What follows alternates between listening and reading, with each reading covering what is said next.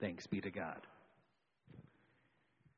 All right, well, last week we started a new series. We actually started by talking about the Holy Spirit, the gift giver, and we continue that today. But to the students in the room, uh, I see some students around here. You, you know how this works, right? You're, you're in your classroom, and the teacher says, hey, this could be on a quiz in the future.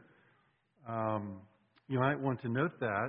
Now, remember what I, what I said last week uh, about assessment and raising the hand to see if you took the test? I said, now, I may bring this up next week. So I am. Raise of hands. Come on. How many of you have done the assessment? All right. We're seeing some new hands. That's awesome. Great.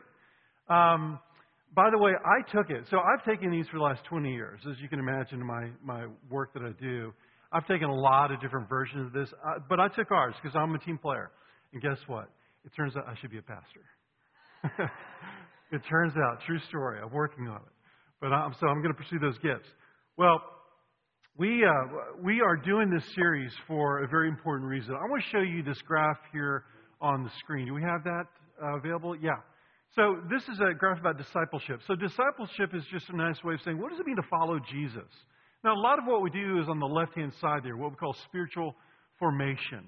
Uh, what is the gospel? What is the good news of Jesus Christ? What is his grace? We'll talk about that today, in fact, in part. All right, so a lot of what we do are in D N A groups, Bible study. A lot of what we do with worship is about forming you spiritually, knowing who you are and why you exist and, and what your, your mission in life is, so to speak. But look on the right-hand side there, ministry formation.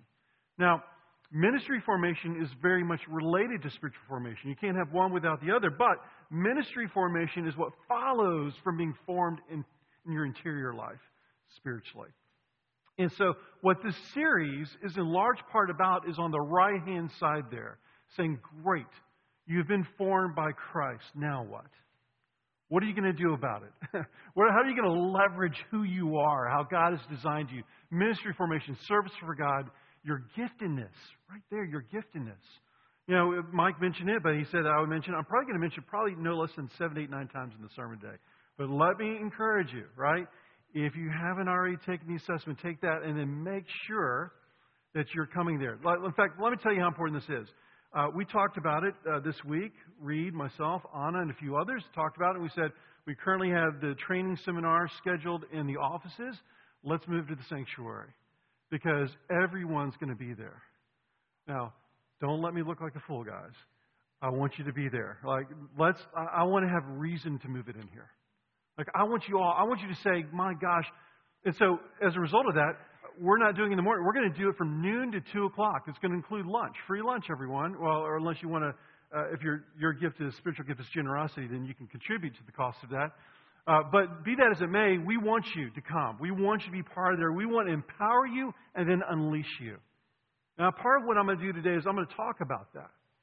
And what this passage is, this is a, this, uh, the beginning of First Corinthians twelve to fourteen, the section where Paul teaches at length on what are the spiritual gifts and why.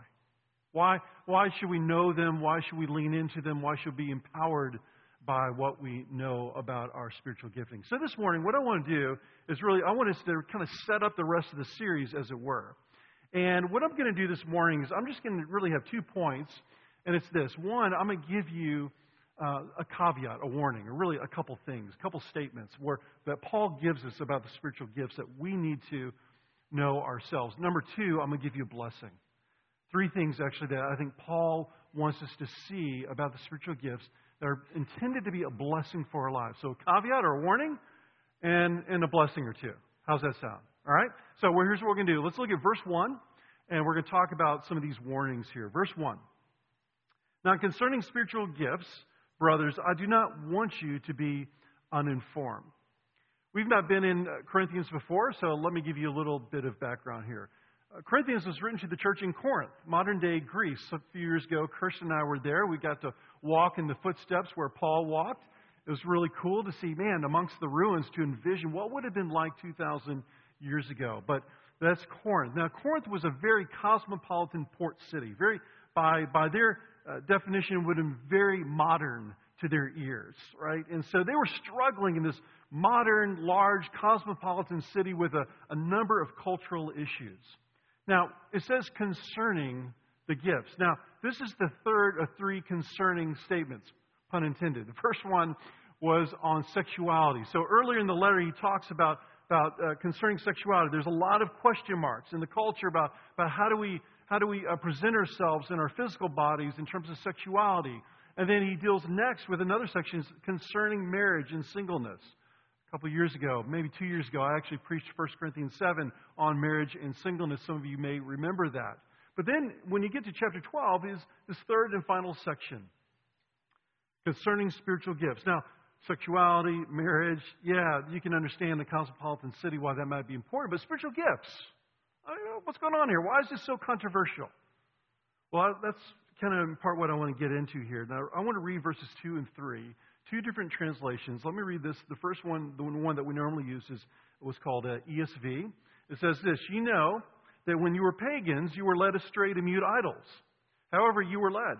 Therefore, I want you to understand that no one speaking in the Spirit of God ever says Jesus is accursed. And no one can say Jesus is Lord except in the Holy Spirit." Now, right about now, you're saying, what in the world does that mean? And believe it or not, most commentators have that same question. Paul, what in the world were you trying to say here? So, I want to read it in Eugene Peterson's transliteration.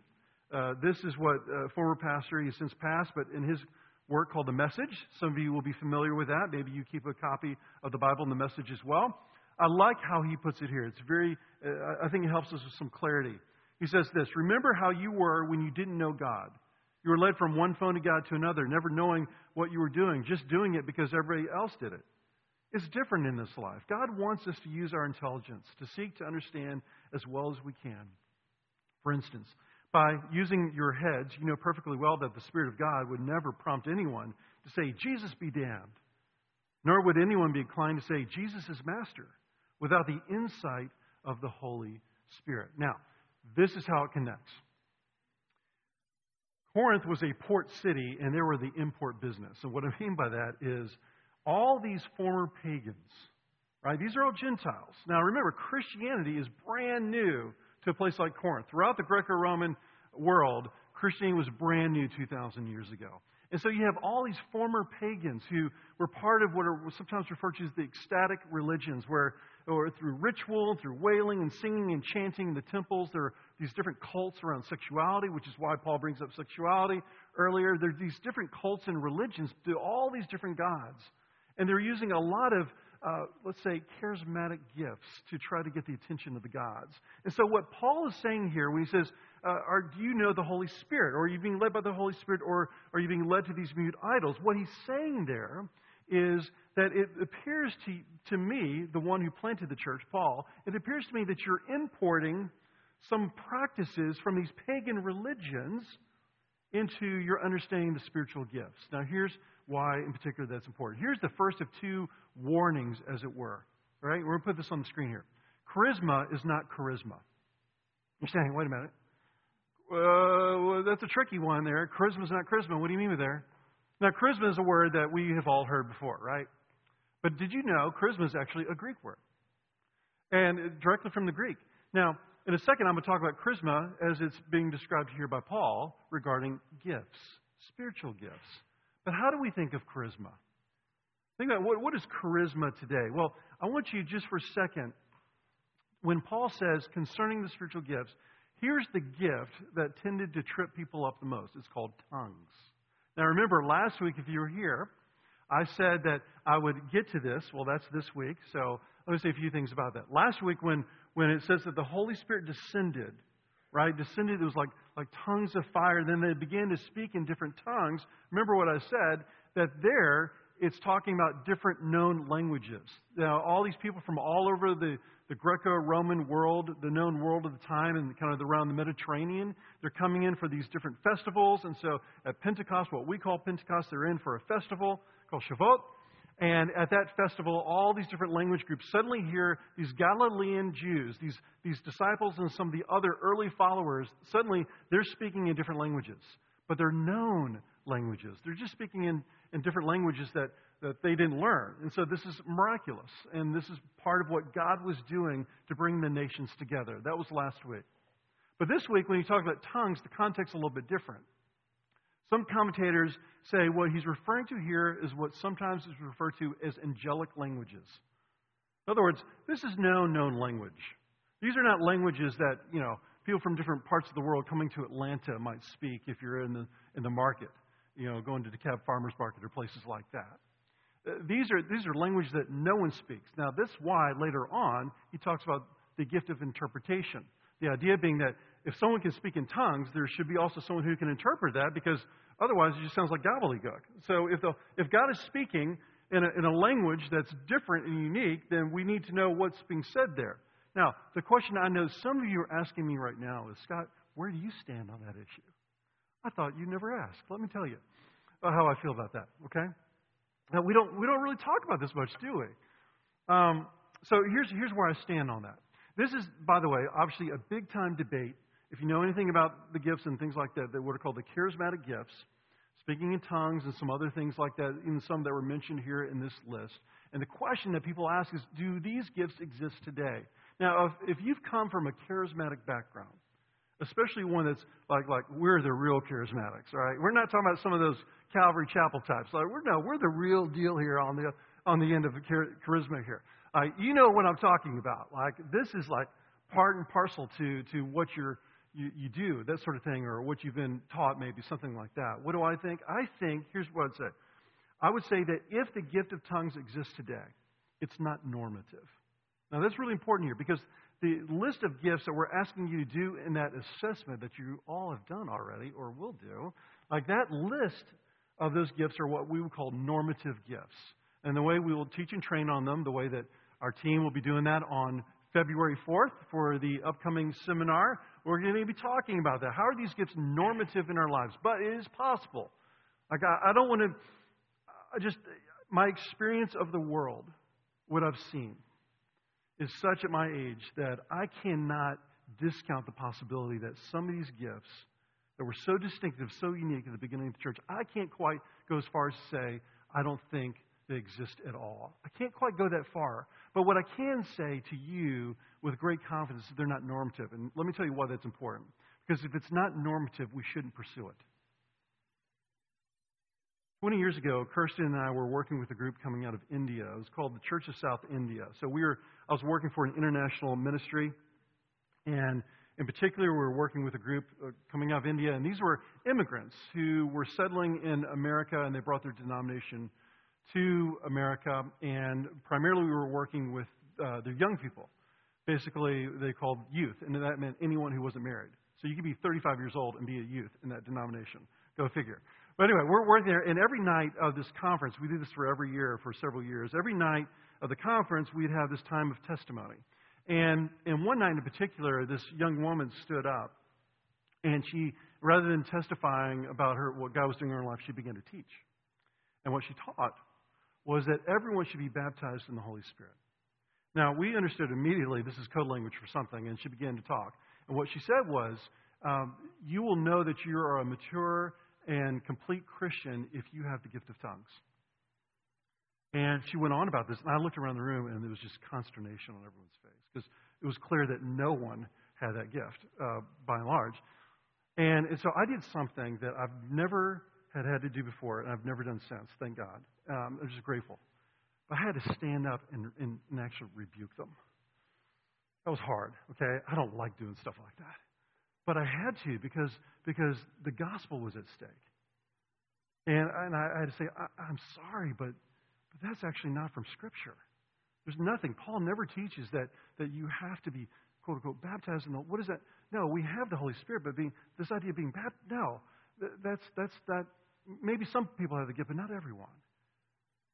You know, that's, I mean, even today, this is no small thing. There are people who struggle with this. That's my point in saying all that. So, what do we mean then? Charisma is not charisma. The tongues, the gift of the tongues, was a very magnetic gift. You can imagine, right? If someone started speaking in a language that no one's ever heard of before, you'd be like, wow, that's kind of cool. You know, kind of thing like that. Now, that's religious, but think about in the secular Western world, what do we do with charisma? And a very similar thing, I think. What gifts do we highlight in our secular Western modern world?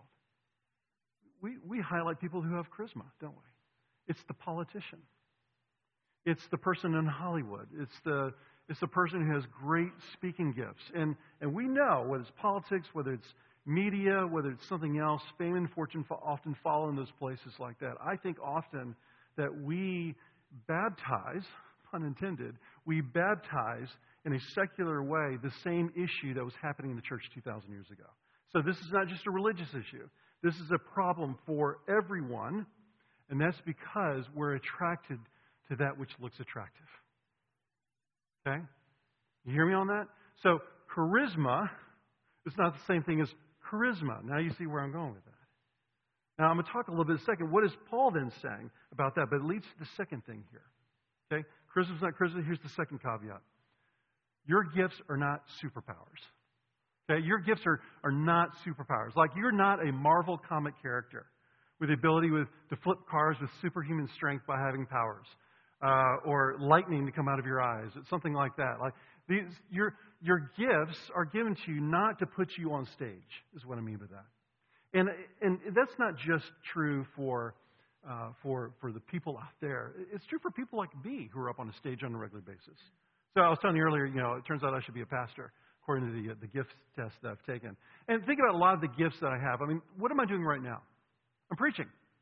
You know, I, and I've been doing this for twenty-five years now in different ways and different capacities. And so if you look at my gift strengths, it, it says administration, which is basically to steer a ship, leadership there. And then right after that, I have like four right together.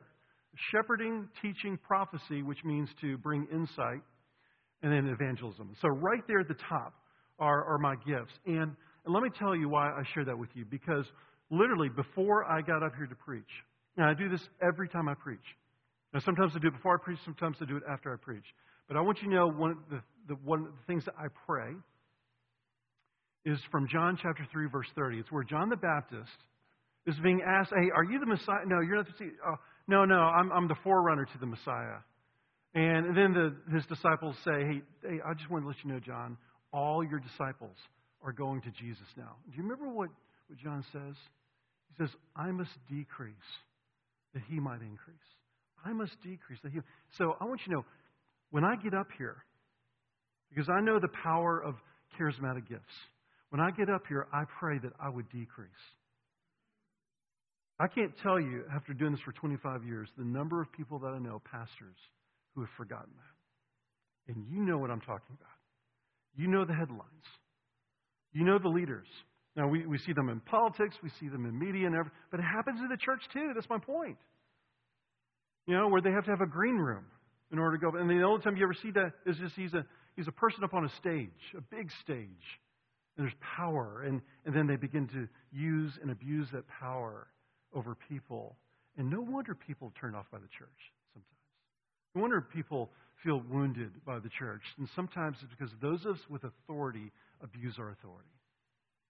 And so, for those of us who have public gifts like that, and where we're given authority, how important is it? How important is it to know that these are not superpowers? And, and, and something related to that I want, I want to share, say, uh, when you, if you've already taken the assessment, you'll already know this. But, but if you take it, you'll see this, that you'll have certain gifts that are like, populate near the top of your list. They'll give you your top three, that sort of thing like that. But then you'll have these gifts that basically barely register. Okay, it's going to happen. Like I have some like that as well, and and and that's just that's normal. You'll, the Holy Spirit is giving you some gifts in spades. That's what you're going to find out. He's giving you some gift in spades, and there are other gifts that are not. Now, what does that mean? Does it mean that that, uh, that because you have some stronger gifts that, that by definition you're weak in other areas? Yes, it does mean that. But here's why that's important. Because the tendency is to look at your strong gifts and then forget that the Holy Spirit gave them to you. And then you begin to develop your persona.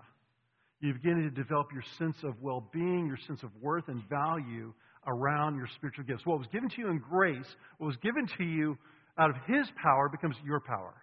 You see how that works? That's where we go sideways, whether it's, again, a pastor in the church or whether it's uh, someone in, out there in the, in the media, in the public eye, so to speak. That's where we go wrong, is that we forget where these gifts come from. I'm going to say more on that in blessing in, in a second, but I just want to stress that with you this morning. Brother, charisma is not charisma, and our gifts are not superpowers. Like, we dare not begin to believe that. So, what, what is their takeaway from this? It's this. If you want to know, I want you to underline this if you're taking notes. If you want to know, are you spiritually mature? It's not necessarily the strength of your strengths, the strength of your gifts. Is your awareness of your gifts and your ability to be empowered and employed in those gifts. That is the definition of spiritual maturity when it comes to the spiritual gifts. It's not having even just an awareness of what you're good. It's not just about a matter of taking the assessment. But it's about saying, man, I want to be unleashed for the kingdom around the gifts that God has given me. That's a sign of spiritual maturity. And so, and if you say, I want to grow my faith, again, take the assessment. That'll be part of it. I kid you not, which leads now to the blessing. This is where I want to conclude. Okay, let me read to you verses four through seven, and then I'm going to share with you three blessings, I think, that we receive from this text on the other side of a warning. Now, there are varieties of gifts, but the same Spirit. And there are varieties of service, but the same Lord. And there are varieties of activities, but it is the same God who empowers them all in everyone. To each is given the manifestation of the Spirit for the common good. Here's the first blessing. Your gifts are a sign of what it means to know God's grace. God has given you your gifts that you would know His grace. The very word charisma, again, is gift. Some of you know that we named our oldest daughter Charis, and some of you know that part of that is because of our story of infertility. By the way, this is, um, this is what we did when she was born. We, we told people that we're calling her Charis, last name's Armstrong, of course, and we said, we're, we're trying to figure out a middle name. Uh, and so we'd, we'd say, hey, do you like the name Matic? Do you like middle name Matic? And people are like, oh, that's kind of cool. I like that. And they go, wait a minute, charismatic. Wait a minute. Yeah, yeah, we're pulling your leg. That, that's what we did. So, no, obviously her name's not Matic. Um, I actually thought that'd be funnier than it actually turned out to be. I'm just, I'm going to note that for myself, take that on my notes. Uh, thank God I don't have, you know, if I preached multiple sermons, I would just not use that in the future. Um, Harris thought it was funny. I want you to know for the record, that meant the most to me. Okay. All right. What do we do with this? Okay. um, it's this. The word charisma here, as I said, means gift, and that literally means grace. And so when you know your gifts, you're knowing His gift of grace into your life. Now, why does Paul, in verse three, talk about only the Spirit can lead you to say Jesus is Lord? It's because of the nature of what the gospel is. The gospel is a gift to you. None of us deserve to be loved by God. None of us uh, have the power in ourselves to be loved by God, but it is His gift. In Romans, Paul talks about it, for it is the, the gift of God, you know, for salvation unto men and women. It is the gift of God. And so by definition, the idea of, of gift is, is grace. I mean, we just went through Christmas, right? And And and how many of you got a gift at Christmas time? You don't actually show of hands, but I just like, we all did, right? And and there are two responses that we should naturally have to a gift. One is appreciation. Um, I got some great gifts this year. And and one of, oh man. So some of you know I love to cook, and I got some knives this year. Oh my God, it looks like a Viking forged them. They're so awesome. And uh, I, I was like, my wife loves me deeply. You know, I got these amazing knives here. And, Um, and I was so appreciative, right? It was just naturally, I'm just so appreciative of that. And, and you got gifts too, and, and you're, the nature of a gift is because of someone else's generosity, uh, you feel appreciated, or and you certainly feel appreciative, hopefully. But the second response there is humility, right? Uh, you didn't earn that gift. It's a gift. By definition, a gift is something that's not earned, right? It's something that someone loves you for and says, I just want to bless your life with something. I want to celebrate you. I want to highlight you. And you've had those gifts before. We're like, man, they know me. Like, like they're really thinking of me when they give me that gift, right? And it should humble you. Same thing with our spiritual gifts. See, the problem is often uh, where we get sideways, which is what was happening in Corinth, where people were saying, I've got the gift of tongues. Now, by the way, notice that it's the very last gift in the list that Paul gives. Most commentators believe he's demoting that gift because it was so powerful in their eyes in an unfortunate way. But but we can, again, we can take upon ourselves and say, oh man, look at me. Look at the skills that I have. Look at these gifts. And if you properly understood gifts, and that is the gospel of, of Jesus Christ, the gift giver himself, then it will humble you to have these gifts. So the more strength you see, it's a paradox. The more you see your strength in those, those top three gifts, properly understood, the more it drives you to your knees. And you begin to say, thank you, Jesus. Thank you so much. Um, thank you so much for how you've made me, how you've designed me. So first thing, I think the blessing here is in the gifts is that it allows us to know God's grace more deeply. And second, related to that, is to experience his presence. Now, in verses four through six, I'm not going to reread that, but in verses four through six, it's a picture of the Trinity. Three different words are used there. Lord, God, and Spirit. And most uh, theologians would uh, would suggest that what, what Paul is doing here is he's saying triune God, Father, Son, and Spirit are involved with the giving of gifts.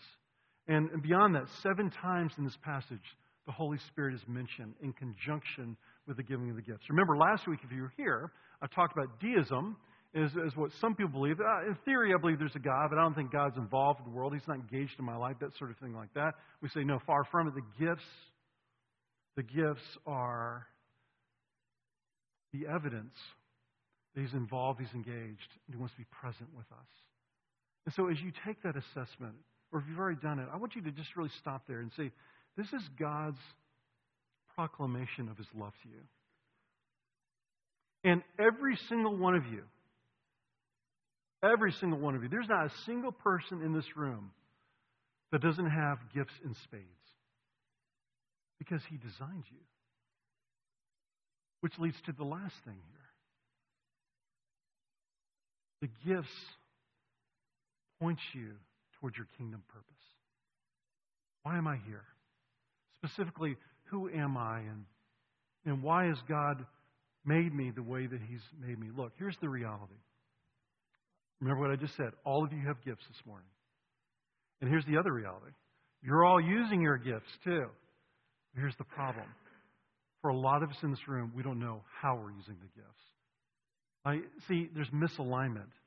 If you don't actually know what your gifts are and you haven't been trained and empowered around your gifts, often what you'll do is you'll, you'll be misaligned. You'll be using your gifts in, in the workspaces. You'll be using them, but you won't know how you're using them. You'll just happen to be using them because you happen to be made in the image of God. What I'm stressing here through the assessment, through the training on February fourth is be empowered, be employed, be unleashed. To know, man, this is why I have the gift of, of whatever it is, fill in the blank, the gift of faith. By the way, we're all been given the gift of faith. That means just the gift to believe by, with, a, with a unique confidence. God is about to move and act in a, in a profound way. The gift of healing. Like we've seen God heal miraculously in our church over the years, physically and otherwise. Some of you in this room know firsthand what that's like. And so these gifts, like, and say, man, I've been given these gifts for the reason, for a purpose. My question to you this morning is, do you know your purpose? Do, do you, I mean, I know what I do for a living, Scott. That's not what I mean. Like, do you know your kingdom purpose? And there might be a lot of overlap between what you do between the Sundays, right? And by the way, when we say we want to unleash you with your spiritual gifts, we're not saying we need more volunteers on Sunday morning. It's not less than that, by the way, okay?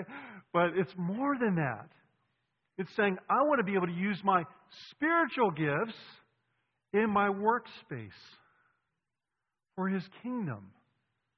I want to, I want to be aligned so much with the Lord every day of the week that when I go into my workspace, you know, quote unquote, the secular workspace, I, I can feel the Spirit on fire within my heart, leveraging me and using me um, to do work with excellence, to work with it for his glory. And that alone brings his kingdom to bear upon the world. And so, so this is why, this is why, friends, um, it's not about, just, like, so much of what we do, sometimes in the churches, we focus on sin and things like that, and, and there's a proper place for that, but, but part of what this series is about is to focus on design. It's to focus on how God has shaped you, how God has made you.